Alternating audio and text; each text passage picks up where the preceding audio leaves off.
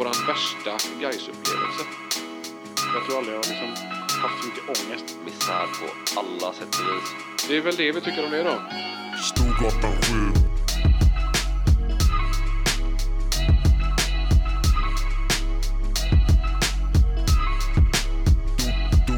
Storgatan 7.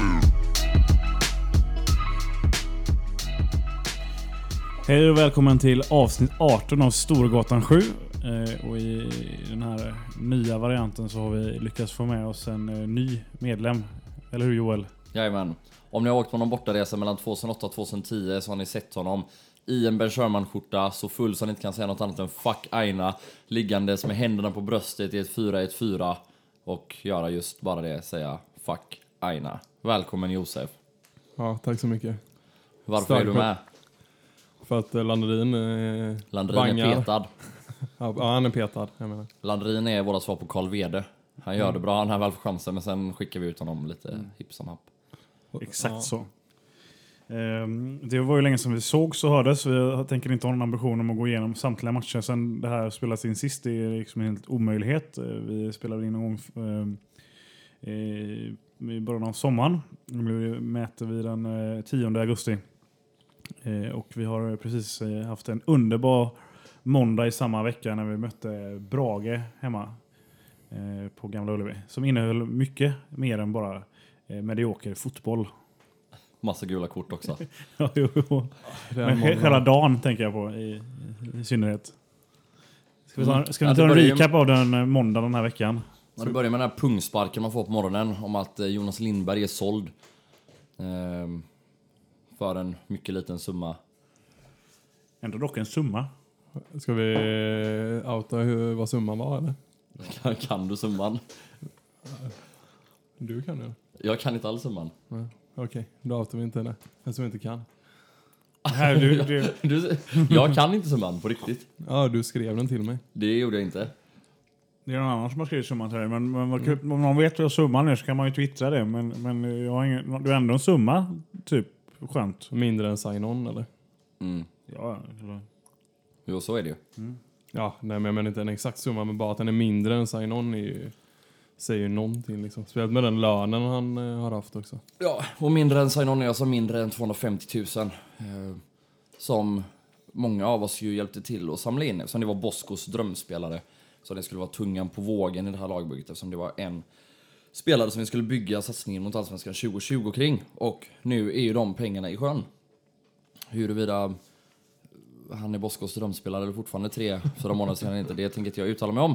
Men det verkar ju inte så. Men eh, vi får väl fråga Bosko, det kan inte jag svara på.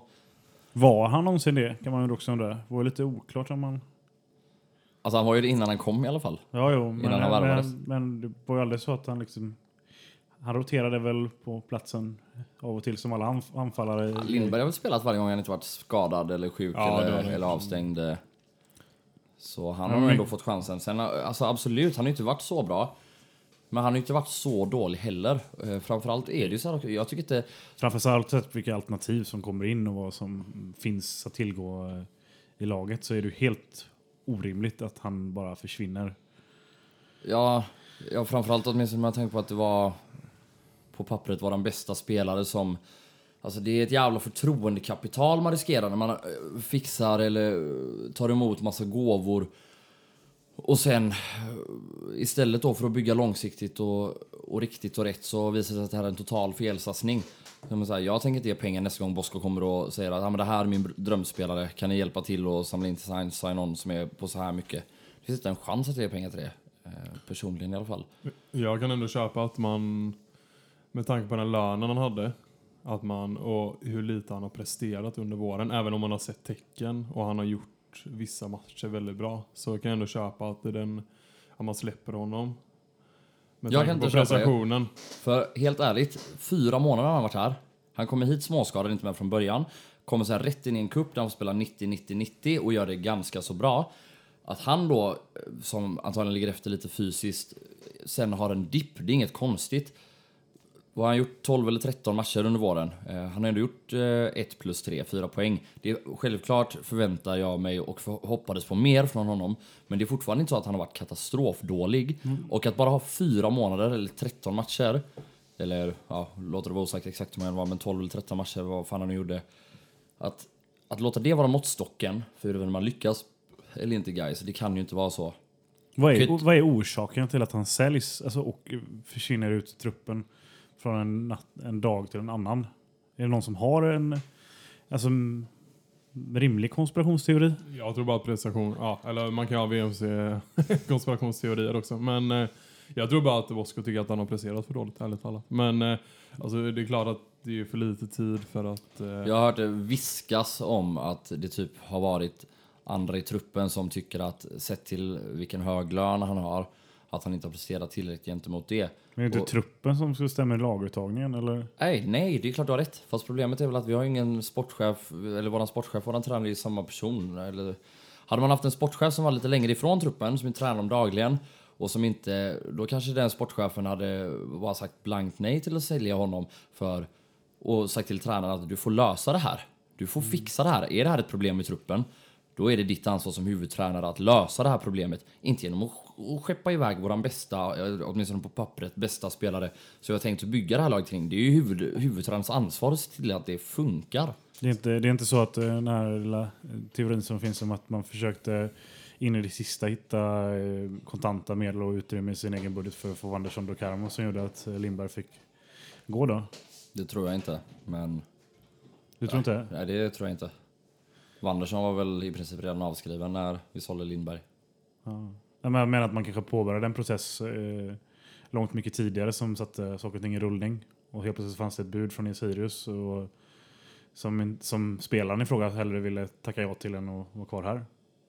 Ja, jag vet inte. Jag tycker det låter osannolikt, men Varför låter det osannolikt kan jag inte göra, men det låter väl inte så säkert troligt. Men det är ju en helt annan sak. Osannolikt är det ju inte. Att det skulle kunna gå till så. Jag tror att det är osannolikt att det gått till så i det specifika fallet. Att det i någon annan hypotetisk värld skulle kunna vara så, absolut. Men Ja, ja. Eh, men nu gick eh, Josef ut där. Vi är hemma hos Josef och, och spelar in. Hans ena, ena unge började ropa efter honom. Eh, vart är vi i schemat? Vi pratar om måndagen, den, eh, den här veckan som är den, fem, är det den 5 augusti. Är det, va? det är möjligt. Jo, men Sjätte. Så. Det Ja. dödar ju alla förhoppningar och förväntningar redan på morgonen. Och sen då, får, alltså Brage hemma, det är fan ändå en match på ett sätt som vi ska städa av. Eh, inte för att snacka ner Brage, det är, är väl ett hyfsat superettanlag på många sätt och vis. Men De ligger ju före oss i, trupp, i, i serien, men det är inte så, säger inte så mycket just nu. Det är rätt tajt. nej, det gör väl fan de flesta liksom. Ja, halva serien. Ja, jo. Alldeles många. Ja. Men på riktigt, guys på hemmaplan, om vi ska vara ett topplag, om vi ska bygga mot 2020, då ska vi städa av Brage. Så är det. Nu gjorde vi inte det riktigt så enkelt i våras heller. Eller? När vi spelar lika på bortaplan Ja. mot dem. Men bortaplan, ett kryss på bortaplan mot Brage kanske är kanske okej. Mm. Medan ett kryss hemma mot Brage, det är fan inte okej. Framförallt inte på sättet vi gör det. Vi får ju ett mål till skänks. Ja. Eh, det är ju att de kliver upp med alla personer på en hörna. Eller när bollen kommer ut. Den, den spelare som ligger som sista man. Att han går upp och stöter mot Aydin när bollen är i luften. Så, att Aydin bara nickar den över honom. Det är ju ett skämt försvarsspel. Det är roligt att de gör det. Det är ju första fjärdedelen av matchen också. Man hade varit Ja. de sista tio eller sista fem hade man förstått att man spelar så. Men, ja. Ja, och sen... eh, Vi har, väl, vi har, har vi en enda målchans till efter det? Ja, Vi har, vi har, vi har vi har Wängbergs nick på en hörna som han nickar för Jag, dåligt. jag, hade, blir jag hade en upplevelse om att vi kom till lite oftare än, än de sen. Men när man kollade på statistiken efter den så var ju båda lika oduggliga. Typ, eller vi, så. vi hade ju några chanser, inga hundraprocentiga, men lite halvlägen liksom. Alltså vilka då förutom Wängbergs nick? Typ. Alltså, om man tycker att det är ett läge att, att Westermark nickar över tre meter på den här hörnan i slutet så visst. För om han hade varit bättre på att nicka då hade han kanske fått en på mål. Men nu är det, han, han nickar inte ens på mål. Nej, jag, jag kommer inte ihåg exakt. Det är Det ju det, det ja, det är ju Aydin, Aydin gör en bra aktion och, och sätter en pass in till en fristående Edin. Men Edin missar, alltså det är väldigt nära några gånger att vi får ett läge. Men det är aldrig ens några lägen. Ja. Och sen eh, tio gula kort och en utvisning i samma match. Ja, om man ska ta någonting som var glädjande med matchen så var det väl Janewski. Att han var tillbaka och var så bra och så lugn och trygg med boll framförallt som han, han var förra hösten. Ehm, Det är ju en fantastisk förstärkning. Ja, bör- han kommer tillbaka och håller samma nivå. Och det verkar han ju göra. Ehm, Alltså herregud vilket lugn det blir i laget när Janewski har bollen istället för Kalle. Eh, no offense mot Kalle men det är ju inte hans styrka direkt. Eh, så ja, hans passningsfot in i laget. Och, ja, det var, jag kommer inte ihåg hans första gula, men det andra gula är ju jävligt hårt i alla fall. Eh, och sen har du ju också, det är ju absolut inte domarens nivå att vi inte vinner den här matchen, men domarnivån var ju helt sinnessjuk åt båda hållen. Det var sjuka var ju det här läget i första halvlek när det blir nästan någon form av handgemäng på, på inneplan. Eh, där är det väl Edin som drar på sig ett kort.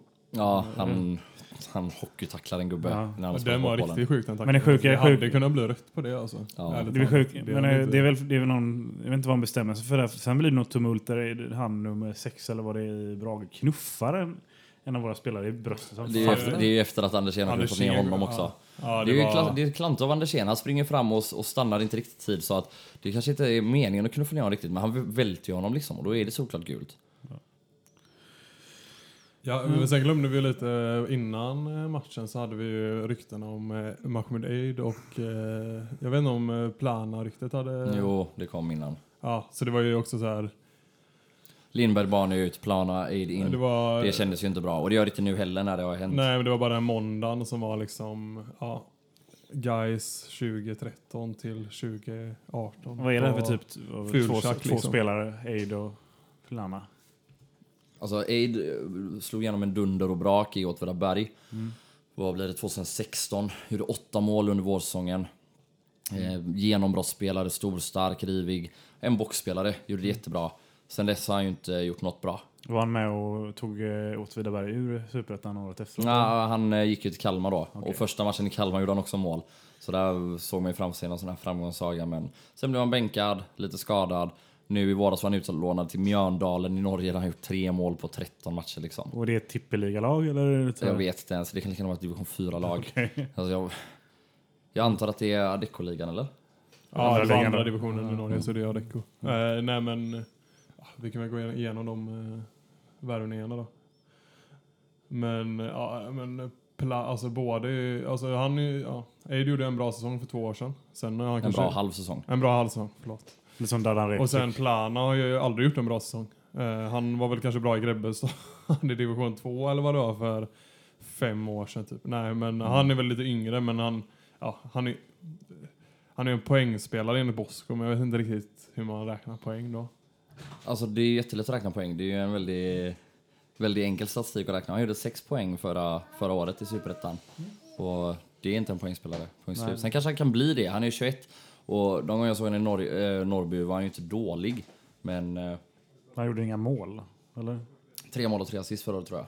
På hur många matcher då? Tre av tre? Om man nu ska kalla för poängspelare då, eller? Nej, men han, han var väl utlånad hela förra hösten till Norrby. Jag vet inte hur många matcher. Han startade väl de flesta där. Jag har ingen statistik framför mig och kan lite utan till men känslan, nu går jag på uppstuds, det är väl att han gjorde en, en 12-13 matcher i alla fall i Norrby. Okej. Och om man ser till, om man jämför med Jonas Lindbergs statistik som poängspelare som var i tippeligan i Norge, där han ändå har gjort över 10 poäng tre år i rad. Ja, så är det ju inte en poängspelare. Och det problemet är ju, tycker jag, att när man pratar om en satsning inför Allsvenskan 2020 och varje transfer så börjar man om på noll med många spelare som kanske kan bli bra, men som man inte heller vet. Alltså Mahmoud Eid, vart står han idag? Det vet vi inte. Han har gjort tre mål i Norge, innan det gjorde han eh, något enstaka mål i Allsvenskan på något enstaka inhopp. Vi har ingen aning. Det kanske kan bli bra. För visst, vi vet att han har gjort en halvbra säsong. Om man hittar tillbaka till den nivån, då kan det bli bra. Men Men jag förstår, jag förstår inte vad, vad, vad är det som motiverar den här om, helt plötsliga omsättningen av, av spelare in och ut. Eh, som kom lite oväntat också. Det har inte varit en sån katastrofal eh, vårsäsong så att man kände att eh, det här var rimligt. Ja, jag vet inte. Men Barney, Barney snackas det väl om att han och Bosko slutade komma överens. Jag vet inte Ja. vad som ledde till det, men... Men det är en anledning jag har hört och... Jag vet inte. Då... återigen, hade man haft en annan sportchef då kanske man hade haft en chef som sagt till Bosko att det är ditt ansvar att lösa det här, vi tänker inte skicka på honom. Det verkar ju ha en styrelse som är helt osynlig i den här eh, situationen nu också. Eller? Ja, men samtidigt tycker jag inte... Det har väl varit ett problem med Gais under tidigare styrelse så har väl varit att styrelsen varit för involverad. Jag tycker inte att styrelsen ska vara så involverad i det här. Nej, inte i de sportsliga besluten. Men eh, det, det tycker jag inte. Men, eh, men det blir ju en ekonomisk beslut att sälja folk hit och dit. Så där måste man väl kunna motivera för, för den yttersta ledningen varför man vill göra vissa val. Och då borde det finnas en tydligare förklaring att kommunicera utåt också. Men det gör det ju inte. En, en sak som eh, jag tycker borde vara tydligare är ju att vi faktiskt eh, har en sportslig ansvarig i styrelsen. Eller en fotbollsansvarig, eh, Pelle Blom, som har, man inte, jag har inte hört ett ord från honom sen han blev eh, vald. Det är ju Jag har inte hört så mycket från styrelsen mer än att eh, ordföranden eh, fick göra l- sorti eh, precis när han hade valt. Så att det, just nu känns det som att det är Boskorovic och, och Erik Bergqvist som styr. Samtidigt var vi- eller så här, vi supportrar, efter, eller i alla fall jag efterlyser en mer anonym styrelse. Men sen kan det finnas mellanting också givetvis. Men eh, ja, jag, Men jag tycker inte att det behöver vara negativt per, per, per definition. Nej, alltså det är klart att inte styrelsen ska, ska vinna och peta i vem man ska köpa och sälja. Det tycker jag verkligen inte. Eh, Däremot är det väl kanske lite oroväckande tyst överlag från styrelsen. Alltså en sak som Thomas ändå gjorde bra var ju hans eh, ordförandebrev, även om de på slutet blev lite väl eh, tjötiga kanske, eller vad man säger. och lite väl förklarande. Personligen. Men Alltså utifrån är det ju svårt att veta vad styrelsen jobbar dagligen med guys. Och det här är ju ett, ett problem som vi har haft länge och, och väl liksom där, Framförallt nu när det är så stor osäkerhet när, när Foppen eh, avgick, eh, hur det nu gick till. Och man inte Forsberg- vet vad som händer. Alltså Forsberg är ordförande. ja, Foppen. Ja, jag tänker att alla kanske inte har koll på... Alla vet väl att... Alla fattar väl vad jag menar. Skitsamma. Alla som lyssnar vet vad vi säger. Det är ingen Ja. idé att lyssna på den här podden om man inte vet vad vi pratar om. Nej, skitsamma. Det finns ju en väldigt stor otydlighet kring ja, men vilka styrelsen är, vad de gör och vad som händer i guys överlag. Och där är ju styrelsens ansvar större än någon annans att på något sätt bena ut det här inför medlemmarna. För eh, på riktigt, vi har en väldigt tydlig målsättning om Allsvenskan 2020. Tror någon i det här rummet på den? Det är inte, jag, Tror tycker det, jag, tycker det är långt, jag tycker det är långt till 2020. Alltså vad menar man? Att man ska spela Allsvenskan 2020? Eller Ja. man ska, ja, då börjar det kännas lite knapert en tid. Eh, Ja, för nu är det För återigen jag, jag det aldrig på liksom, riktigt där 2020. Kan vi gå dit 2019 så spelar det... Alltså så här, det, för mig tycker jag alltid det är så... Man får, vi har ju inte... Men jag tror du vi kommer spela i Allsvenskan 2020? Eh, nej, inte just nu. Inte med den truppen. Oddsen är inte så bra just Inte nu. med den truppen som vi har nu. Nej, och har den förbättrats det senaste? Eh, nej, vi har Känns det som förlorat att spetsen. organisationen Den lilla- har blivit starkare? Den lilla spets vi hade framåt eh, har ju försvunnit. Det var ju kanske synd att det gick så himla bra i kuppen och så i våras. Man började drömma lite. Nu känns, Ja. sitter man här och, och mår dåligt bara. Ja, så har vi den här presskonferensen då på, på måndagen som någonstans bara får bägaren att rinna över. Inte för att jag tyckte att det var det allvarligaste som hände, men Ja, men det, du Det använder ju rätt, händer- rätt, händer ju eh, liksom. rätt sorts uttryck där. Ja. För det är ju droppe efter droppe efter droppe som slut får den här bägaren att rinna över. Det är ju först Lindbergsmällen och allt vad det innebär. Sen att vi börjar ryktas in om fler spelare från VMC och Plana liksom. Sen den här mediokra matchen, det som en massa gula kort och ett rött och ja men vi skapar knappt någonting. och där, där, där Och sen verkar... sist, en sista droppe med den här Där presskonferensen. truppen också verkar sakna fullkomlig liksom, glädje till att spela fotboll. Det är ju ändå så här det de gör på dagarna och, och de har liksom haft eh, ett uppehåll på någon, ja, några månader. Jag tycker alltid det är kul att komma tillbaka till jobbet när man varit ledig. Men det visar ju ingen riktigt, riktigt upp i den här matchen. Eh, ja, vad, vad händer nu då? Ja, men om vi ska ta presskonferenser kanske. Eh, alltså det är ju dels att han går ut efter supportrarna och sen att han... Eh, att han är också eh, ger sig på spelarna. Som är alltså att de inte klarar att pressen. Alltså, Det tycker jag är det värsta, för det är ändå ett mönster jag har sett Bosko köra efter typ varenda förlustmatch. Han börjar ofta med att säga de kan kritisera mig, jag kan vara världens tränare. jag kan hantera kritiken, det rinner av mig som en gås. Fast nej, Bosko uppenbarligen gör det ju inte det, för du sitter ju här och skyller ifrån dig på spelarna. Du börjar med att försöka vara stor och kanske göra det som är rätt ibland, nämligen ta pressen bort från spelarna. Säga så här att Nej, men det var jag som gjorde ett fel taktiskt beslut. Anledningen till att August Wengberg slog dålig inlägg idag, det var att jag tog ett felaktigt taktiskt beslut och hade beordrat honom att göra det här. Då lyfter du press från August Wengberg och lägger den på dina egna axlar. När du nu istället går ut och säger August Wengberg vågar inte slå inlägg, han klarar inte av det här. Då dödar du August Wengberg. Det är inte supportrarna som gör det, det är du som gör det. När du sitter och hänger ut honom med namn på en presskonferens och hävdar att han inte klarar pressen. För det är också någonting, om vi ska ta just August Wengberg, så tror jag inte en sekund på att det skulle vara sant. Nej, nej. Framförallt, eh, visst, det gapas en hel del dåliga saker från läktarna på våra spelare och visst, det är inte bra. Men ett, det är en sak man ändå någonstans måste klara av i guys. Ja, man får väl spela i Värnamo annars liksom. Och det här är en sak som vi har vetat om. Det här är en sak som eh, Bosko har vetat om när han har värvat spelare. Vi har varit tydliga med att vi ska värva en viss sorts spelare, en viss sorts karaktär som klarar av att spela i guys med pressen som är under Boskos spelsystem. Allt det här har vi vetat om. Så om August Wengberg är en person som inte klarar av det här, då är han ju helt felvärvad av Bosko.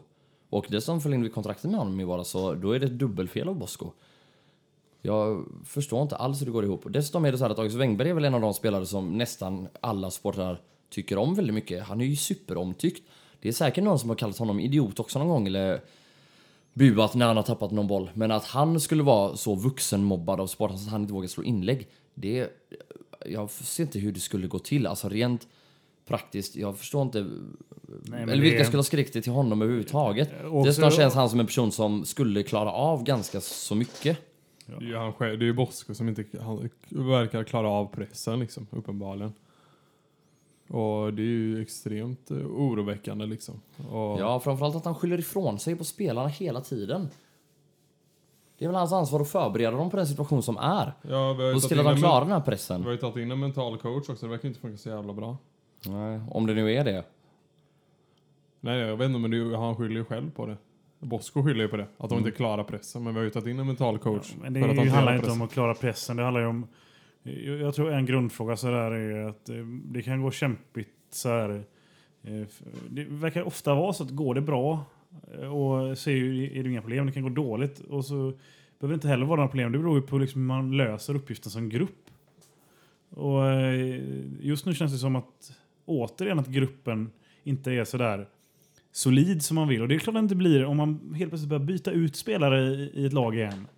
Alltså, kontinuiteten är ju viktig, inte bara för att man liksom ska prova någonting väldigt länge för att se om det går, utan den är ju viktig för att så här, i ett lagspel spelar man ju för varandra. Ja, men det är ju Boskos eget fel i så fall. Ja, det är ingen som säger någonting om det. Han, har ju själv, han, Det ju- han det ju- utlovade det själv på ett medlemsmöte i vintras att man skulle skjuta honom i, om, om han eh, genomförde en sån här transferperiod eh, som han nu har gjort. Ja, och problemet är ju att nu, det är en, ännu en sån sak som sänker förtroendet för både Bosko men även för guys.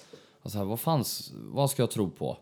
Eller så här, man hade ju ändå något hopp om att nu kommer Bosko in. Han lovade ganska mycket, eller lo- lovade mycket, men sa i alla fall att vi inte skulle byta ut truppen varje transfönster. Och nu står vi här ändå.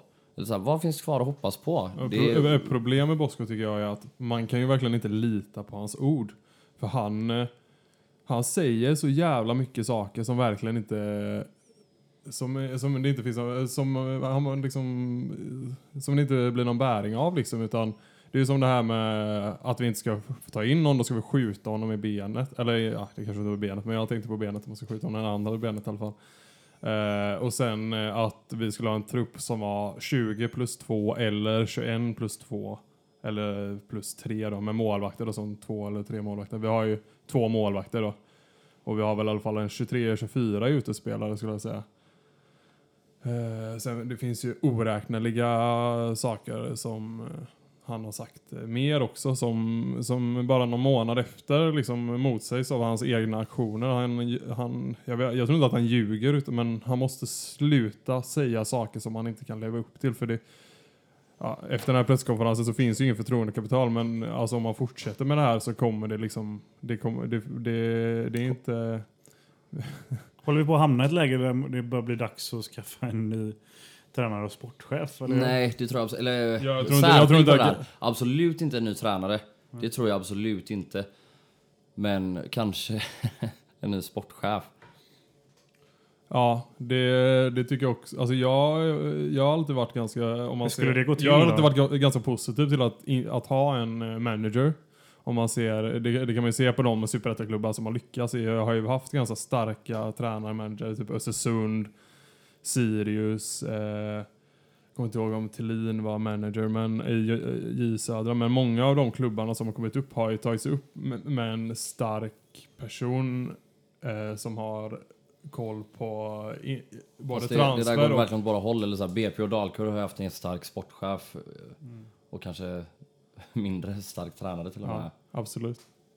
Men hur, Nej, hur skulle det- det gå till då om man eh, teoretiskt skulle säga att vi behåller Boskorovic som tränare och sen så tar vi in en ny sportchef? Eh, Är det en sån personlighetstyp som vi pratar om i det här läget som skulle acceptera en sån rockad utan att liksom lämna allt? Vet En klassisk guys lösning skulle vara att göra Patrik Ingelsten sportchef igen. Och Ass samtidigt.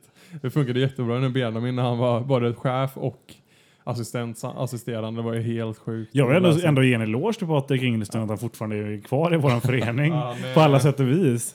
Han är en, eh, ja, en rorsman Ja. i Gais just nu. En, ku- En kulturbärare. en kulturbärare. Han är är- kulturbärare. på riktigt nästan. P.O. Jung köpte honom för att vara. väldigt, han är ju väldigt sympatisk också. Men han är ju raka motsatsen till Bosko känns det som.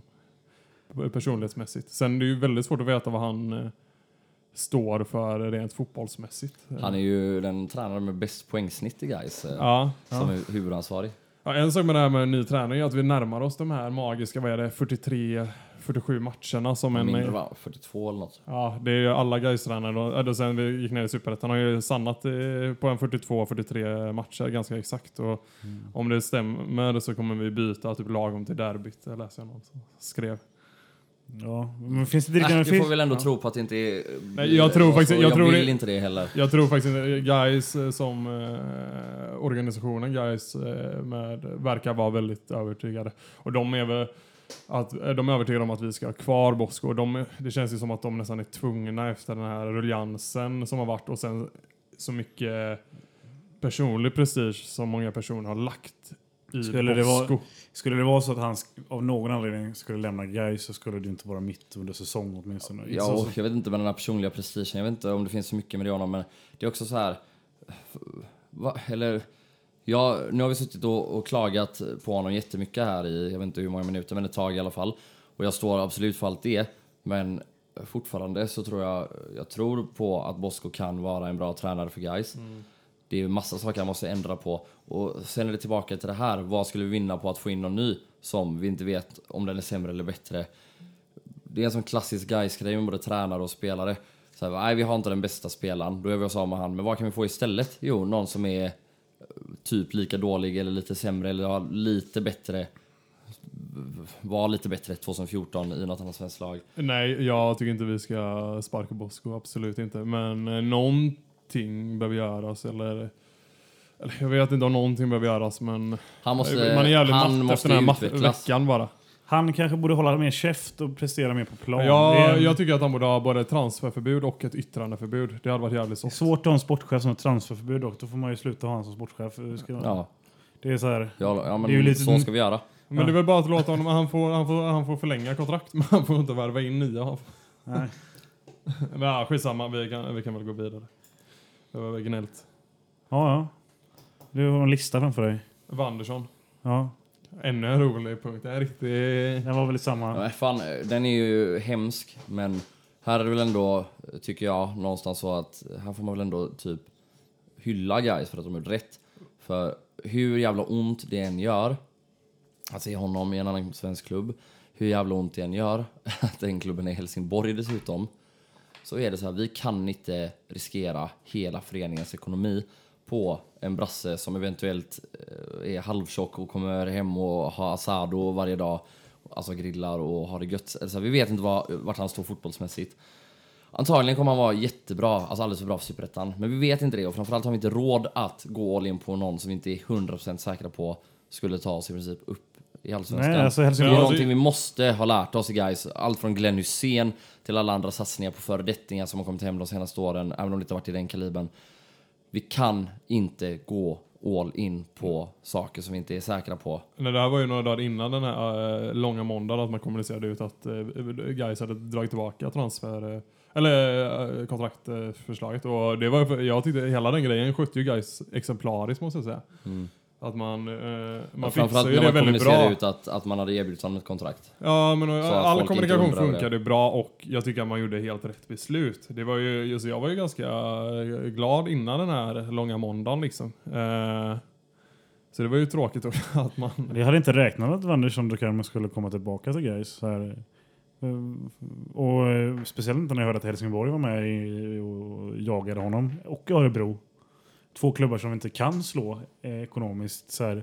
Eh, uppenbarligen så är det så att till och med Helsingborg inte kan matcha eh, Wanderson Dukarmos krav utan att eh, lösa det med externa Alltså, finansiärer. va- De, Eh, de kan väl inte matcha någon egentligen. De är ju skyldiga kommunen två miljoner. Det där är ju det är helt sinnessjukt värvningar de har gjort med tanke på vad de är skyldiga. Ja, De, men de, de, kan ju, de kan ju i satsa sin ekonomi på det sättet. De är ett stort lag i en kommun. Mm. De befinner sig dessutom just nu i en toppstrid av en serie.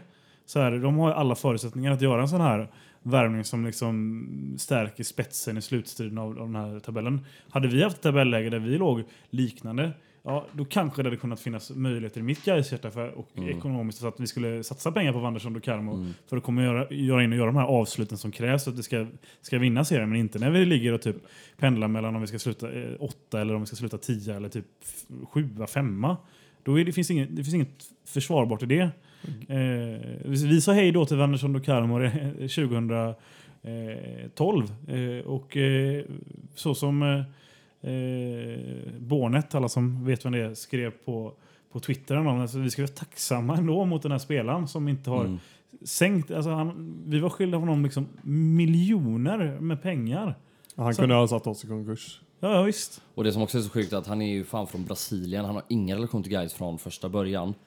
Han är fotbollsspelare för och har råd att, att hjälpa sin familj och sina fattiga vänner i, i Brasilien liksom.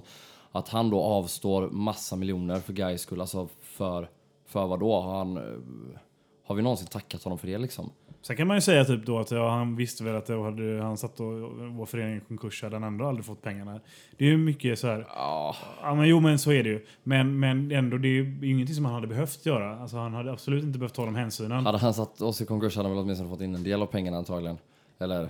Många hade i alla fall gjort det liksom. Ja. Eh, och, men, eh, Det är, en, ska- alltså det är en helt onormal grej att avstå flera miljoner när du är en fattig kille från Brasilien som det är rakt upp och ner på papper står att du ska ha. Ja, ja, visst. Ja, nej, det är väl... det är något vi eh, alltid lä- ska vara tacksamma emot. Vi behöver läs uh, Bornets tråd på Twitter. Där man Och sen kan bra. man ju så här, jag, eh, man kan ju tycka och tro, men jag vet inte om Wanderson Dukarmo är jätteinförstådd i eh, typ rivaliteten mellan Helsingborg och Gais. Det tror jag inte heller liksom. Så att det är så här, eh, Han känner nog till det, men sen Ja. kokar det ner till... men så ska han ha betalt och äta och liksom ta de sista pengarna ur sin fotbollskarriär som är ganska så snart slut ändå. Ja. Eh, ja, jag har svårt att vara arg på någon i det här fallet. Jag har 110% förståelse för Wanderson och att han inte kommer till Gais. Jag har lika stor förståelse för Gais att vi inte går all in och, och satsar allt på att lösa honom. Sen suger det. Det gör så jävla ont i hjärtat. Och det är fan svårt att hantera. Men... Eh, Det, Jag vet inte vem jag skulle vara arg på. det är det tråkigt var- att det är så, men det är så verkligheten är just nu. Och det är bara vårt eget fel att vi är i den situationen som vi inte bara kan matcha hans lön. För det var ju inga, det är inga tiotal miljoner liksom, utan vi pratar om under två miljoner. För att lösa honom allt som allt, eh, första halvåret. Ja, ja. Men eh, sen var det väl också att vi inte eh, kunde erbjuda honom eh, både ekonomiskt men vi kunde väl bara erbjuda honom fyra månader också. Ja, det var ju säsongen. eh, op- med option på förlängning. Ja, jo. Så alltså ett halvår plus ett. ja, som han säkert inte fick i, Helsingborg. Men nu blev det väl ett halvår plus två plus ett i Helsingborg? Alltså två och ett halvt år plus en options... Eller vad? Nej, Nu- ett halvt år. Ja, Nu första halvåret. ja, Och sen option på två år till. ja. Och sen en option på ett år till efter det. Så att han, om man skulle vara kvar i Helsingborg nästa år nu då så är han bundit sig och spelar i två år minst. Utan då måste, kan inte han gå, då kan inte de... Ja, de kan själva sälja honom som vanligt ja. också. Men, Men men de, då äger de honom i två år. Om, alltså om båda, han går in i option. Om båda går om in i optionen så är det tre och ett halvt år totalt. Och så öppnas ett nytt fönster igen om efter de två åren då. Att eh, då kan man lösa... Alltså varje transfer kan du köpa honom från Helsingborg. Jo, Hans kontrakt jag fattar att jag kan, Ja. ja, men jag fattar att när de kan bryta kontraktet med varandra. Ja, det är efter ett halvår och sen efter två och ett halvt år. Ja. Så, för, ja. Bra. Ha, Andersson de Carmo till Helsingborgs IF, denna pissklubb i världshistorien. Vi går vidare i, i programmet. Alltså bara Helsingborg. Alltså, det är inte bara det att de, alltså du sa att vi hade kunnat ta in Wanderson om vi hade varit i en bättre situation. Men det är inte så att de bara tar in Wanderson. Utan de har ju alltså, nej, den är ju helt sjuk deras. Alltså från en trupp som redan är bäst i, i Superettan. Överlägset Alltså bäst. överlägset bäst. Därifrån Så- kanske det kanske är mer, rival- det kanske är någon rivalitet där också att de, från deras sida. Att de lagt ner så mycket energi i det, jag vet inte. Nej, det tror jag inte. Så att det är Granqvist- rent sportsligt. Granqvist är en... eh, Man undrar ju vilka de här, man hade ju velat, alltså är det verkligen externa finansiärer eller bara lånar de fett mycket pengar typ från resursbank liksom? Mm. Ja, det, Det känns, man, det är ju, svårt- det man, känns ho- ju som det senare. man Men- hoppas ju, alltså tänk om Helsingborg inte går upp alltså. Fy fan vad gött det hade varit. Nu ser det väl extremt Ja, osannolikt ut. jo jag vet. Men Hur mycket kan hända? om den båten börjar gunga så kan det nog gå snabbt. Mm. Mm, Vi kan ju En börja med, vi kan ju börja med, vi kan ju börja med att slå dem här i höst. Eh, Ja, det var ju kul att veta. Eh, Josef visar upp att det står 2-0 mellan ett eh, lag från den här stan och ett lag från Uppsala. Vi går vidare i tabellen. Och den har du framför dig Josef. Vi har ju tagit in Josef som programledare. Något han, han är ju sämre än Landrin. Han sitter och, och kollar allsvenska resultat. Eller han är, han är publi- Va- notar, vad var det notarisk med publikus. tabellen? Vad, vad ville du veta med tabellen? Nej, vi, vet inte, vi menar alltså vi vill gå vidare här. Jaha, i tabellen. Men då är det är väl ett körschema snarare än en tabell? ja, ja, ja. Eh, ja, jag har skrivit upp här VMC, Bosco, transfers. Det är det här att vi, ja, jag vet, vi måste, man måste ju nästan, alltså, Får nämna det här. Jag tror inte på någon konspiration överhuvudtaget. Jag tror inte att Bosko har någon ekonomisk egen vinning i det här. Men man är ju fan helt jävla dum i huvudet om man inte fattar att det har någonting med Bosko att göra att vi helt plötsligt har nästan hälften av utespelarna som tillhör ett och samma agentstall. och ja, båda målvakterna. Ja. Ja. Eh, Och då är de, är de vid sidan av Jag, eller? tror, jag men tror alltså inte... hälften av alla utespelare. Ja, ja, ja. ja, ja. Och målvakten. Ja. Fortsätt i din resonemang. Nej. Josef avbröt dig. Ja, det är slut. Ja, nej men det är ju, alltså vi har ju gått från fyra VMC när Bosko tog över till 11 VMC nu eh, under sommaren har vi gått till. Så det, Vem, vem Och är då är ju ändå Lindberg in och ut under den tiden. Ja, alltså Malcolm gick ju, ut- äh, åkte ju, äh, Luka ut och Svan är ju ingen Bosko-favorit direkt. Utan, Nej, han står ju och värmer där på sidlinjen varje match. Eh, Men, men med gäller VMC, undrar, du undrar, börjar jag undra en sak. Vem, vem scoutar för guys? Scoutar någon överhuvudtaget för guys? nej, det hade man ju önskat att typ om man la Lindberg-pengarna på en scout istället för att använda VMC som scoutfirma liksom. Hade ju inte varit helt fel. Alltså att det är ju ganska uppenbart att vi bara ringer VMC så snabbt eh, någonting, eh, vi vill ha in en spelare liksom. Sen har då jag undrar en sak om VMC, om de får pengar, får de pengar för varje kontrakt de skriver med guys Eller får de per månad som de spelarna är kvar liksom? Det är väl mer någonting som de gör upp med sin egen spelare. än Någonting Alltså det, de gör- det brukar ju väl vid övergångssumma att agenterna har en viss Mm. procent eller visar någon att agenterna har en viss procent. Ehm, Det är ju mer, det är ju mer, agenten är ju mer en relation egentligen till spelare. Eh, det är väl så här, en fråga- Det är ju deras, eh, det är ju, det är ju deras eh, deal hur de... Så, så vi får ju betala pengar eh, någonstans ändå. Om, Ja. Det är spelarna som oftast avstår pengar i en, i en sån transaktion. Ja, vi, det tycker jag att vi borde ha, eller på nästkommande medlemsmöte, att ha en fråga kring hur den, de ekonomiska incitamenten ser ut för VMC att, liksom, att ha spelare ut och in från guys. För det kan ju vara så att de har tjänat pengar på att ha att det går alltså, ut alltså rent generellt brukar det vara så att agenter tjänar pengar på att spelare rör sig. Så Mm. är det ju. Ja, exakt. Men, Men hur mycket de tjänar liksom. Alltså, eller inte exakt, inte procentsatser utan Men det måste ju hur, vara en individuell förhandling i varje fall. Ja, Det- det går inte liksom just att säga att de, ja, de har 10% eller de har 20%. Utan det, är så här, det handlar jag ju tror om... inte VMC får pengar för att vi lånar ut Aiden Harvey till Utsikten till exempel. Nej, men får de peng, fick de pengar när vi, eh, när vi fick Barney? Och det, alltså på något sätt får de ju pengar, det fattar jag med. Men får de pengar nu för Barney och får de pengar nu när vi har hans ersättare i Karl Bom? Alltså får de dubbelt med pengar? Alltså förstår du vad jag menar? Tjänar Alltså, de mer än om Barney Barney hade hade varit inte kvar? VMC?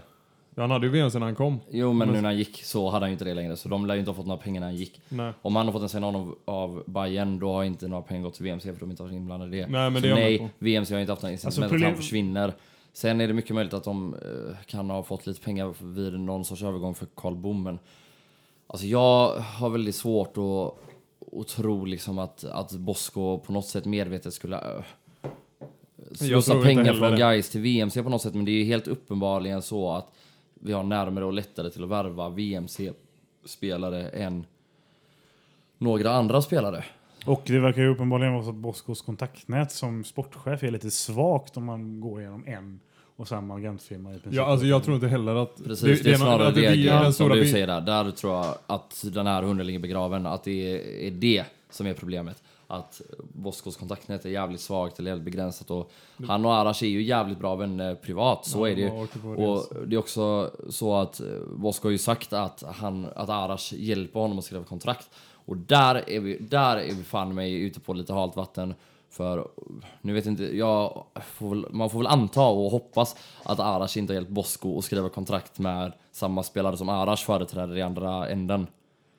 Ehm, Nej, alltså Som jag, som sagt, jag tror inte att det finns en den stora VMC-konspirationen, men alla de här frågorna är ganska... Alltså att det ens uppstår de här frågetecknen är Ja. jävligt... Alltså det, Exakt, det och tar det är någonting och guys måste reda ut.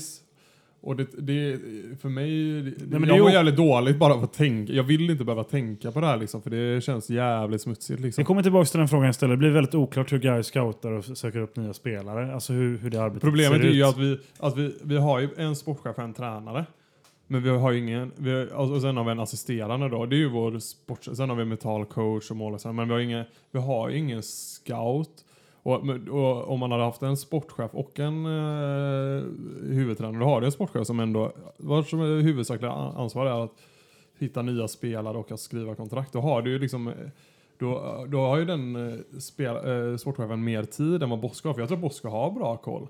Men han har antagligen inte, det finns inte till och med många timmar på dygnet för honom att samtidigt som han tränar guys eh, att hålla koll på hela Göteborgs... Eller Nej, men det är alltså, koll nya- på, det är väl klart att Bosko har koll på det sättet att han kan se om en kille kan spela fotboll. Nej, men att Det- nya- när ska han göra det? Nej, men han har ju fullt upp med att han träna guys. Han kan ju inte Han åka och kolla på. Gunnilse. Nej, nej, nej, jag håller med. Nej. Men så här, Det är det som är problemet och det ser man ju. Det har, det, det har väl varit ett av de stora eh, framgångs för Östersund. Där har de ju haft en jävligt kompetent eh, scout liksom, som har hittat de här guldkornen i Sema Ghoddos. Alltså att även om där har du en manager, men han har ju större sportsligt eh, team runt sig liksom. Eh, och det är väl det, det är ju liksom, det är ju Boskos fel också måste man ju säga att han inte har. Undrar- för han, har ju, han verkar ha helt eget ansvar över sin budget för han hade kunnat dra, men som jag har sagt nu flera gånger, att han hade kunnat, eh, ja men vi hade klarat oss utan Lindberg. Eh, och ta hans lön och hitta en bra scout liksom.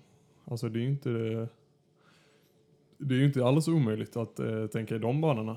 det, kan, det är möjligt att man så här, Jag kan tänka mig också att det är så här man sätter från styrelsen och från det organisatoriska hållet, hållets sida. Att man så här, okej, från början går man ut och söker en sportchef. Och så är det helt tyst om vem som ska bli sportchef i Gais. Sen så bara visar det sig att men det är den nu, nya huvudtränaren som också ska bli sportchef. Ja, det var ju katastrof. eh, i Gais. Och så tänker man, då tänker man kanske från styrelsens sida ja, och så här från organisationens sida, men vi behöver inte ha så mycket sportchef 2018 för poängen är att vi ska sätta vårt lag eh, redan på, alltså vi ska spela med det som vi sätter under vårsäsongen och, och, och fönstret däremellan. Och sen kommer man helt plötsligt till en situation där man inte ska göra så länge och då bevisar det sig att då har, står vi väldigt nakna när vi inte har en sportchef som har tid till att vara sportchef. Eller det, så måste man ju tänkt. Eh, eller, Jag, vet inte, jag, jag tycker att det är ett väldigt kortsiktigt tänk Ja, redan från början. Att man tänker att en tränare ska vara både tränare och sportchef. För det är så här, som Josef är inne på, alltså nu hoppades vi att Jonas Lindberg skulle vara längre, men där har vi, vi har så många halvårskontrakt varje år, oavsett om det är Tete Bangura, eller Robin Book, eller Rickson Maniara. Vi har hela tiden de här korttidskontrakten som fan inte ger ett jävla skit. Som inte ger någon sportslig framgång. De kastar vi ut pengar på. Vi blöder pengar ut till korttidskontrakt med spelare som inte lyckas väl istället för att satsa på organisationen. Och eh, där tror jag vi skjuter oss själva i foten och har gjort i flera år. Och det är också en väldigt stor del i att eh, spelaromsättningen är så hög. Och eh, ja, jag vet inte. Ja, vi kan väl, man hade ju gärna sett eh, lite kontraktsförlängningar nu under sommaren av de kontrakt som går ut i vinter till exempel. Janewski går ju ut. eh, det är säkert, alla, alla går väl typ ut. Eh, Men eh, det hade man ju hellre sett en, eh, lite, en nya en in och ut transfers. Men vi kan lämna det då. Om vi ska ta de transfers vi har haft eh, nu i sommar också så är det väl så att vi, vi byter väl spelsystem igen. Ja. Tillbaka till 4-3-3. Det måste vi tro. Det har vi ju sett också de senaste matcherna ju- också, om man säger så. Men, eh, men eh, att vi säljer Ilic och... Eller, Sälj. ja, förlåt. Det, ja, det är ju fan nästan säljer inom citationstecken för Lindberg. Jag menar att vi värvar eh, så många forwards. Eh, vi står ju ändå kvar. Centerforwards. Ja, precis. Alltså vi värvar in Boom och, Strikers. Boom och Aid och Plana på Lindbergs plats nästan. Ja. Det är ju att vi, ja men uppenbarligen så blir det 4-3-3 vilket jag tycker Vilka ska bli spela i kul backlinjen då? Bra. Eller så? Alltså till vänster, ja, Andersén eller Angelin. I mitten, Lexell, Nyström, Janewski, eh, eventuellt Wängberg om det skulle behövas. Till höger, Wängberg eller Erik Westermark. Alltså det kommer antagligen se ut... Ungefär som förra hösten. Alltså antagligen kommer det se ut så Angeli, från vänster. Angelin, Nyström, Janewski, Wängberg skulle jag gissa på. Kanske Mm. att Janewski kan bytas ut mot Lexell, men det tror jag inte. Lexell kan komma in på någon av de platserna i mitten, men det, jag tror faktiskt inte det. Alltså framförallt om man nu vill vara spelförande så vill Bosko ändå ha någon ambition om att vara... Eller, vi snackar om det i alla fall. Jag vet inte om man ser det så ofta. Men vi måste väl fortfarande ha ambitionen och då, är det, då gör Janewski och hans fot och hans lugn extremt mycket nytta i en backlinje. Så är det. Det såg vi hela förra hösten. Det såg vi nu senast när han spelade mot Brage. Att vi behöver ha en sån försvarare som är lugn Ja, och han trygg är, med är en bollen. ganska ovanlig Bosko-spelare ändå. Han har varken varit i eh, Utsikten eller i Hör VMC. Mm, det är sjukt. Det är sjukt, det är riktigt sjukt. Fast Han han har ju haft Bosko i Häcken, typ U19 har han haft. Men ja, och han är inte ens värvad av Bosko, det är riktigt stört. Hur Ja. går det med Daniel Benzar Nilsson? Kommer han tillbaks eh, innan Ja, året slutar? Under hösten så har jag förstått det. Han ska väl bara träna fotboll nu igen. Det är väl det senaste jag har hört. Att han faktiskt börjar närma sig. Alltså på riktigt. Innan har han ju aldrig ens varit med fullt ut på lagets träningar. Men vad jag har förstått som så är han med och tränar nu igen. Går han in i backlinjen då? Eller? Brassar. som de- defensiv mittfältare? Eller? Jag vet inte. Han skulle ju definitivt kunna ta en av de två. Eller om vi spelar 4-3-3 då har vi ju Ja. två defensiva Ja. mittfältare. Som just nu har varit Bergholtz Ja. och Olsson. Där hade ju säkert Benazzar kunnat ta en av de två platserna. Så de är väl Bergholtz och Olsson har ju varit väldigt bra tycker jag. Men eh, Benazzar är väl lite mer kreativ än dem. Så det kan bli mer, de är ganska Ja, lika man kanske vill ha, exakt, man kanske vill ha en av Olsson och Bergholtz som den vinna boll, ligga rätt, slå femmeterspassningar och sen ha in Benazzar som ändå är rätt duktig defensivt på att ligga rätt och, och vinna en del boll. Men dessutom har ett passningsspel Ja, som är mycket bättre. ja. Eh. Och sen är det också, eh, vad, varför spelar vi inte med Dusan? Nej, det är ett jävla... Alltså, det, Han, ja, han, ja, så, ja, ja, när han väl får ja. spela är han bra. Några gånger i våras gjorde han 90 minuters matcher. Varför är han bänkad lite den? Varför? Varför? Vad, vad händer? Det, Framförallt med både Barney och Limmer borta. Ja men på riktigt, vilka kreativa spelare hade vi på planen sist? Östling hade vi med Östling. Jo, men Östling var ju totalt under isen. Jag vet inte om Hur Bom... många bollar tappade inte Östling? Alltså, det var, det var, ja. Östling är ju ingen kreativ spelare. Det- Jo, det är han. Han var ju jättebra de sista matcherna under vår, eh, vår, eh, så- Jajamän. innan uppehållet. Han var ju, då var Bra ju mot Jag tycker, jag tycker han har lite, lite låg lägstanivå bara Östling. Det- Absolut. Alltså det har han ju. Jag definitivt haft nu, framförallt Dusan har, ju, Dusan har ju dels en högre högstanivå såklart, men också en lägre lägstanivå. Han är Lägre lägstanivå. högre lägstanivå, bara högre. Han är, Han är bättre när han är dålig och han är jävligt bra när han är bäst. Alltså han är ju bäst, han är ju inte bäst i super... Ja, det kanske inte om man räknar med in alla, Om man räknar bort Helsingborg så är han ju eh, ja, topp tre i superettan när han är som bäst. Och jag tycker att han har, ja, jag tycker han har varit bättre under den här säsongen än han varit, eh, var förra året. Liksom. Så jag, ja, det är ett Ja, men också varje gång han har kommit in har det blivit en scenförändring guys. Kom ihåg Värnamo borta, alltså i Borås. Där vi är rätt mediokra tills just kommer in, styr, ställer, är lugn, bestämmer både tempo, rytm och håller i bollen när det ska göras så att vi kan lugna ner det och sätter fart när det ska göras. Och han har en passningsfot och en blick som är bättre än i princip alla andra. Ja, Ja. ja. men vad, vad sa vi nu? Vi sa också, ja, de här värvningarna är ganska märkliga för nu har vi ju, om vi ska se, om man som, i alla fall som man tänkt, så har vi ju typ, om man, eh, att vi kommer ha en, få, en renodlad forwardsplats och vi har egentligen, vad har vi, JV, Edin, Plana, vad fan heter han, Aid och Aydin. Aydin. Som egentligen är center, även om absolut så kan ju JV, Aydin, Och Aid spelar Aid, ytterforward. ja. Plana med för den delen. Ja. Men, eh, men ja. De är Det är också ändå- så märkligt för det är ändå så här, jag vet inte, vart, vart sätter det Aydin i rangordningen? Att vi tar in... vi, Nu gick han och för sig före JV senast och gjorde vi, det bra. Vi vi har ändå, vad är det, han har gjort sex eller sju mål? Jag tänker vi ska... Sju. Ja. E- Hur många Edin har gjort? Hur många mål har han gjort? Ja, han har gjort sju. Och Ja. Giva har gjort sex och Aydin har tre. gjort tre. Det är ju inga, det är inga dåliga siffror. Nej. Nej.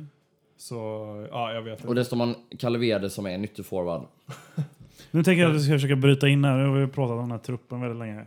Jag tänkte vi ska prata lite med våra eh, followers här på sociala medier. Vi har ju ställt frågor och sen så tänker jag att vi kan gå ut lite med tipp, att tippa Norrby-matchen eh, eh, som är på söndag. Eh, då, eh, vi ställer ju frågan här att vi spelar in och så undrar folk vad de vill veta. Eh, eh, eh, och eh, då, eh, Da- David Landrin då, som är petad från den här podden har tydligen svarat här. Gordanic måste stanna, förstår alla det? Nej. Grostanic. Eh, Rostanic, ursäkta min... Eh, jag tror inte att Bosko förstår det. Nej och det En det utlåning där känns ju väldigt... eh, Det känns nära. väl rimligt också om vi ska vara helt ärliga. Ge honom ett halvår någonstans för Andersén eller Angelin försvinner väl i vinter. Går Anderséns kontrakt ut eller? Ja, det går ut. Ja, om vi har Angelin kvar på ett riktigt... Vi får se. Det, Ja, vi- det går ju inte att veta vad Angelin har för kontrakt. Det kan ju vara någon option som gör att han går tillbaka till eh, Häcken. Häcken eller whatever. Det är väl Nej, sagt det, att det det är... kommer han Ett, inte göra för han hade ett plus tre, ett plus tre kontrakt och Bergen så, så det, alltså jag tror inte det. Min poäng var att man vet aldrig med Gais jävla kontrakt. Nej, de deras nya, man får ju alltid anta, och det verkar faktiskt som att, det, man får alltid anta att de har eh, typ 1 plus 1. Och det verkar faktiskt ha varit det hos både Lindberg, i alla fall hos Lindberg var det ju ett 1 plus 1 kontrakt. Men, Fast eh, man skrev att det var ett 2 två kontrakt. Ja. Nu, nu rör det frågan Grosdanic. Ja, en utlåning där känns relevant under hösten och att han kommer tillbaka nästa år och blir en tydlig backup till Vi- Andersén eller Angelin. Den som blir kvar, antagligen Angelin. Om vi nu då tänker att Andersén kanske försvinner. Då går vi vidare i frågelådan. Då undrar Nils om det finns något hopp. Inte just nu, nej. Nej. Eh, vi, vi har en sista fråga, men den kan vi ta. eller, Jag slänger om lite- frågan lite. Men, eh, vi har varit inne på det. Eh, Chance, Fredrik Karlsson undrar eh, hur mycket skada gjorde Boskos presskonferens? Eh, och han säger också att det känns som att det finns två läger på läktaren att och de är verkligen delade i frågan. Eh, han är också rädd att eh, vi får tappa publik framåt hösten. Här, och vad tror ni? Alltså om, om de sportsliga resultaten inte kommer så kommer vi tappa publik. Det är som det alltid är och det, vi tappar ju bara mer och mer publik för varje år vi har den här kräftgången liksom. Så är det. Och, och dessutom då, det är ju en sak att det är, bara, det är ju inte bara dåligt sportsligt, utan när det dessutom hamras in såna här jävla spikar i den här kistan, som Boskos presskonferens, så blir det sämre och sämre och sämre hela tiden. Och känns ju helt rätt i att det delar upp ännu mer. Vissa säger ja men Bosko har rätt, vi ska sluta gapa. Och så delar man upp det i två läger, för vissa säger nej du har helt fel, det är bara Bosko som är en kuk. Vilket är det rätta alternativet i just den här frågan. eh, ja men helt ärligt. Och så istället för att man kan ha en enhet som på något sätt jobbar åt samma håll så står man och trätar om Boskos jävla presskonferens hit eller dit och nej, det är otroligt skadligt är det. Man- man och det hjälper, tänka- det, det är inga jävla ursäkter i världen dagen efter på en hemsida som han säkert har fått hjälp om någon skriver hjälper. Det är ju alltså bara riktigt, det är bara pi- förtroende för Bosko efter det, det är... Det är bara pinsamt, de här ursäkterna dagen efteråt. Man bara så här, Alltså, det- det är en jag- vuxen människa på 40 år som inte vet hur man ska uttrycka sig på en presskonferens. Som har sysslat med fotboll hela sitt vuxna liv. Och spe, och spelat matcher han vunnit och spelat matcher han förlorat och varit frustrerad. Man uttrycker sig bara inte Det så. var, ju inte, det, var ju, alltså, ja, det var ju också lite att det var ju inte så att det var ett dramatiskt avslut som gjorde att han blev upphetsad liksom efter utan det var ju en ganska normal 1-1 match. Och det var lite så här också att Alltså jag, jag tycker också ursäkten är pinsam, allt är helt sjukt pinsamt men om man inte, han var ju tvungen att be om ursäkt, det fanns ju Ja, det fanns alternativ. inte. Det var ju Ja, avgång det är eller avgå eller ursäkt. ursäkt, så är det. Eh, men Men, så, ja, men det, Men sen- det, är ju- det är ju så här, han ligger ju i princip på minus i förtroendekapital. Alltså, han gör ju inte det lätt för sig. Alltså, nu går vi vidare i frågelådan. Eh, nej, men det är ingen fara. Du är ny på det här, Josef. Eh, Vi har överseende. jag har överseende. Vi var inne lite på det när vi, i början här när vi rö- rörde runt det. Men eh, Gudbjörn Valgerisson eh, eh, på Twitter. Eh, han undrar, eh, allt det här kommer från Twitter för övrigt. Han undrar Bra förtydligande. varför Bayern lyckas värva Junes Barney som eh, till synes verkar vara en rätt medioker, inte en utstående spelare bland andra i Gais den här vårsäsongen. Och, eh, helt Alltså plötsligt det vet jag inte om jag håller med om riktigt. Att han, inte, han har väl viss, eller man har väl Ja, stundtals sett en mycket högre potential. Och alla vet ju vad han besitter. Så att han har misslyckats under Bosko, det är ju någonting mellan Bosko och honom. Eller kanske framförallt ett huvudansvar på Bosko som har använt honom i fel roll eller fått honom hamnat på fel fot på något sätt. Det är ändå... Jag, vill inte frånta Barney något ansvar i, i hans vårsäsong. Det är klart att han också har ett jävla jätteansvar i, i hans egen prestation. Men huvudansvaret vilar ändå tungt på Bosko som har misslyckats med att integrera Barney och för den delen Lindberg i vårat spel och i våran trupp och i vårat lag och få dem att prestera på max. Kan man se Junes Barney-historien som den stora, ett den större misslyckandet den här säsongen om man nu ser då till det sportliga? Att han Ja. har extrema potentialer. Men också hur han går från den här klubben. Eh, Ja. Alltså så här, Jajamän, det är ett Eh, Det, jättemisslyckande. det, är ett helt, det är helt bisarrt egentligen. Man kan gå från att vara bänkad i ett mittenlag i Superettan till att vara eh, typ två veckor senare starta för Serietvåan. Ja, serietvåan som liksom är på samma poäng som serieledaren. Och göra, han gjorde ju två matcher i rad, startade två matcher i rad och göra, alltså han var bra i båda matcherna. Och var varför inte, kan vi inte få en spänn för, för den Ja, det är nej, det, det går inte att försvara, alltså jo det är, väl, det är ha- vissa uppenbarligen som försvarar det men Ja, men det finns folk som säger att man hade option bara på nästa år. Är Alltså, men vadå? Han hade, om, om Bayern ville ha haft honom eh, de här sista månaderna som är kvar på allsvenskan, då är de väl beredda att betala? Eller vad är, vad är poängen? Ja, det är ju... Ja, det är hela, den, är- den känns ju... Ja, den, är, den är helt sjuk alltså. Men alltså grejen är att det är också så här, Barney har ju haft en väldigt... Alltså eh, sen han började med fotbollen när han var, 23 var han 23-24 så har han haft en jättefin karriär i Sverige. Han gjorde jättebra i Ängelholm, han gjorde det jättebra i Halmstad. Sen gick han ju till Marocko, till en, jä- en stor jävla klubb där. Och han fick väl inte spela jättemycket men när han kom tillbaka så... Eh, det måste ju ha varit eller det är väl det är klart att de här typ Jesper Jansson som ändå är från Helsingborg, han hade ju koll på Barney liksom. Eh, alltså Hammarbys sportchef då. Eh, så ett, ett misslyckat halvår i Gais betyder ju, alltså det, alla fattar ju att att det inte betyder att det är en dålig spelare. Speciellt man såg det man såg av honom på försäsongen. Det finns ju liksom väldigt mycket bra i Barney liksom. Så, ja, det är ju det det ett, eh, ja, det, det misslyckandet är ju Ja, det är helt sjukt. Vi fortsätter framåt i frågelådan. Um, Aydins framtid, är någon som undrar? Ja, Han borde väl skriva på för VMC, så förlänger vi väl tre år. Då var den utredd och klar. Nej men vi får väl, fan ärligt talat, han visar ju en fin jävla potential match efter match. Vi får väl hoppas att, han, hans kontrakt går väl också ut efter det här året va? Ja. Ja, han har en option på ett år till tror jag. Ja, precis. Så vi får hoppas att vi förlänger den direkt. För där finns ju ändå potential. Det, ja, men man ser Och det vore så jävla kul att få upp en ung spelare, inte för att han har varit Gaisare sen barnsben, men en ung spelare som ändå varit i laget ett tag. Om han kunde få bli en startspelare nästa år och, och ta ett kliv till, det vore helt fantastiskt. Kan han, vara- kan han vara en av de här som Andreas B på Twitter frågar efter nu när Barney och Lindberg är ute, som kan vara de här kreativa spelarna? Nej, han- Nej kreativ är han inte. Han är Nej. väl en, en målgörare eller en, en klassisk forward.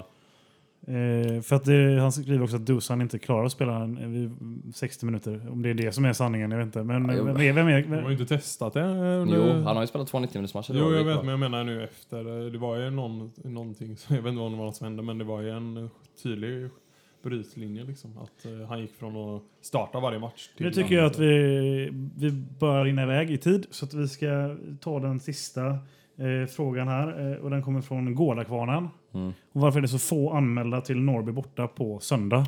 Jag har glömt att anmäla mig. Kan vara därför. Du är ju en person. Så. Ja, Nej men folk är, det finns väl två svar. Alltså dels det är väl, är väl hela den här podden vi har spelat in idag en sammanfattning på det ena svaret. Att vad fan finns det att hoppas på? Vad finns det att tro på? Det är inte mycket.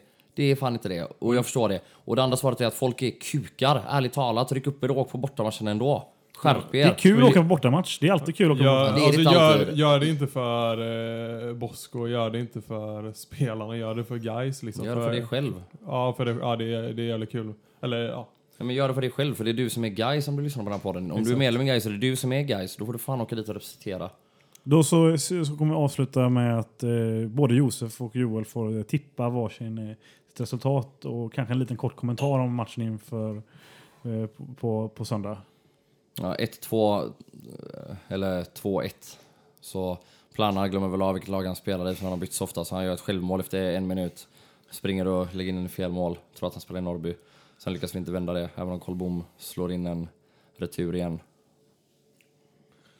Ja, jag... Ja, 1-0 till Norrby då, för jag jag, också, jag brukar vara ganska positiv, eller jag har varit positiv. Eh, eh, Linus. Tornblad spelade också, så han... Ja, det är han, ju det är garanti, målgaranti på Tornblad. Adam Det Eriksson, är- två vi kan, assist. det är ett odds, vi kan göra det som oddstips alla eh, fo- eh, fotbollspoddar då, i samarbete med oddsbolag nu för tiden. Så, Det är, ett Ja, fri, vi- det är en fristående podd. Ja. Men du tror på 1-0 till Norrby? ja, nu är det Linus Tornblad. Linus Tornblad som målvakt, Ja. målskytt. Det är kul om Linus får göra mål någon gång.